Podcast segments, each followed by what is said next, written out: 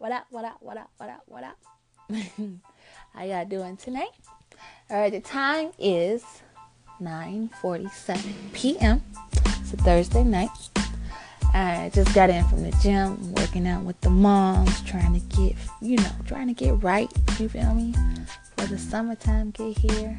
This one everybody should be working out. It's during the the fall and the winter, especially the winter.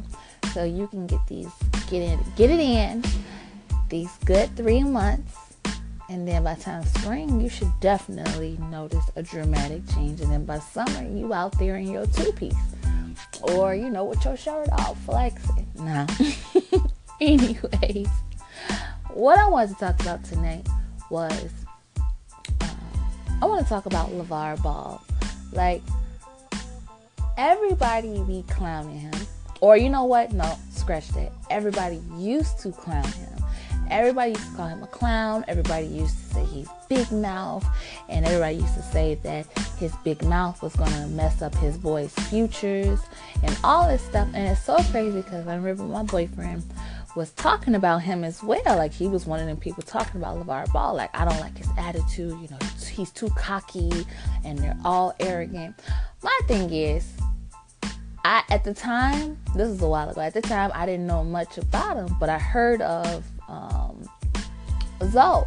So I was like, um, let me just do my own little research. So you know, I started watching, you know, um, their little Facebook online thing, or I just started like really reading about the stories, like you know, the stories that we calling him crazy. So I'm like, um, I honestly don't see nothing wrong. What I see is a black man, no, a black father, a black dad, a black husband that is standing up for his family, that is driving his family to success in life, period.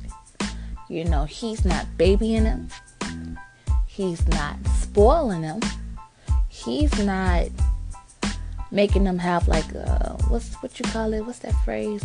A silver spoon that type of thing? No he's definitely making them work for it. And he's pushing them. He's giving them wisdom. He's giving them knowledge. He he's teaching them better than what he was taught you know? He's making them be surrounded by positivity hard workers and just plain old determination. Everybody on their team is so focused. Their security guards, he, his security guards are his brothers, his family, close family friends. He want to make sure that his people is eating. He making sure they getting money. Whatever money they they putting out is back into their own family's pocket. How can you? How can you blame him? He's investing in his family. With his wife, you know, his wife had a stroke, so her speech is is like off, but you know, basically. Um, she just has started learning back to walk um, and slowly being able to talk. And he was like, she don't need a therapist. She don't need a teacher. I'm a teacher. I'm gonna help my wife get back together because I know my wife. I know what my wife needs. Ain't nobody about to come up in here and tell me what my wife needs. And I was like, oh God, please don't mess this lady up. But then as the show was going on, no, he had her in the pool. He had her exercising in the pool. Nothing too drastic, nothing too um nothing that was gonna be too much for her. You feel me? It was steady, but it was great exercise. You know, he had her, um, he has her mom involved by teaching her how to say letters, you know, things that she can't say, or words, or um, making her talk. He makes her talk, you know, even when she feel like she can't. Because I, I heard that the problem is, um, it's like she she knows what she wants to say, but it just doesn't come out that way, you know. And that's what happens um, a lot when people have strokes. Uh, things are never the same. You know, either they can't talk straight or they can't walk straight what's so crazy is that the last thing I was just talking about, it cut off. I think it only gives me like what four minutes, five minutes. If anybody know how to uh, extend this time, please let me know. But if you can't, let me know that you can't. Uh, I'll just get over it. I just need to stop rambling. But anyway, like I was saying, back on LaVar Ball, um, you know, he's helping his wife who just recently had a stroke. He's helping her back to health, and it's definitely working. You know, he's having everybody involved to help out. Now, the thing with Zoe, he's put he pushed that boy all the way. And whatever that whatever Zoe vision dreamed of wanted, he made him go and work and get it. He made everything possible possible for him to have it. He didn't just give it to him though. You know, even when people was talking about his gym shoes, like you can't have a kid uh, coming from college um, trying to have his own shoe or, you know, fresh into the NBA, trying to come out with his own brand. He was like, my son could do whatever he wants to. You're not to stop him. You're not to stop us, we Triple B's. And everybody called it attitude because what? It's different, it's new. Oh, but uh, you see so many people. I know y'all seen all them crowds of people actually buying those 400 500 $500, $100, whatever pair of shoes, hats, shirts they making bread. They not playing. And then on, on second um, second thing is their management. It's all family, close friends. Everybody he hired is all close friends and family. Like I said, he's putting the money right back into his family's pocket. He's investing in his family. Now, with the youngest, uh, what is his name?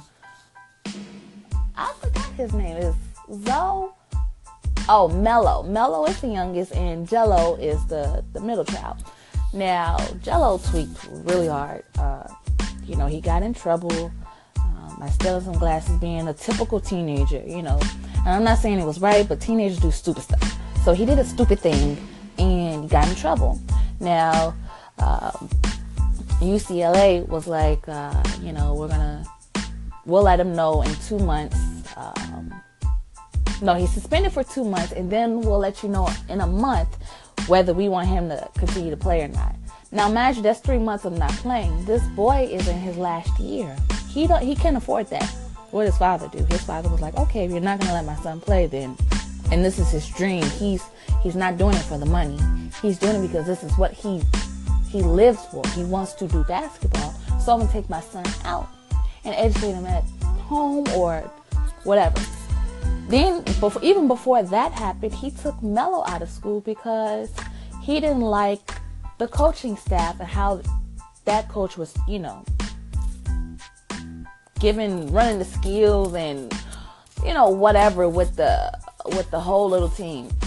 He didn't appreciate it. Um, he wasn't seeing eye to eye with the coach no way, or the coach wasn't seeing eye to eye with him and his thoughts and his uh, techniques and skills that he wanted the team to do to better them. So he took Melo out. Now I thought that was a little, you know, iffy, but he ended up um, homeschooling him, homeschooling uh, Melo. But now look, look what's going on. Melo and Gelo are both scoring 80 points total because they're on the same team over in Europe. They're overseas playing basketball, first of all. Like, come on now. Like, for real? They both together are scoring 80 points.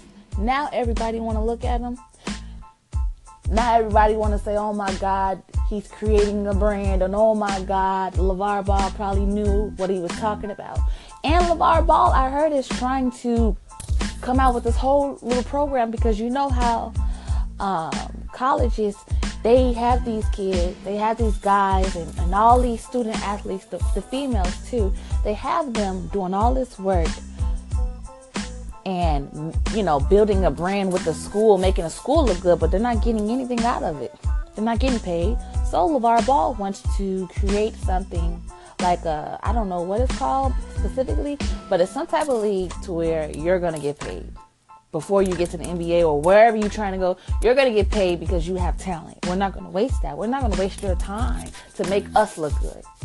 I think LaVar Ball is a smart man. I think he's a great father. I think he's a strong black father and a loving husband. And I love him. Point blank, period. I am all triple B. Such a fan. And look, when I get the bread, I'm going to buy me some shoes.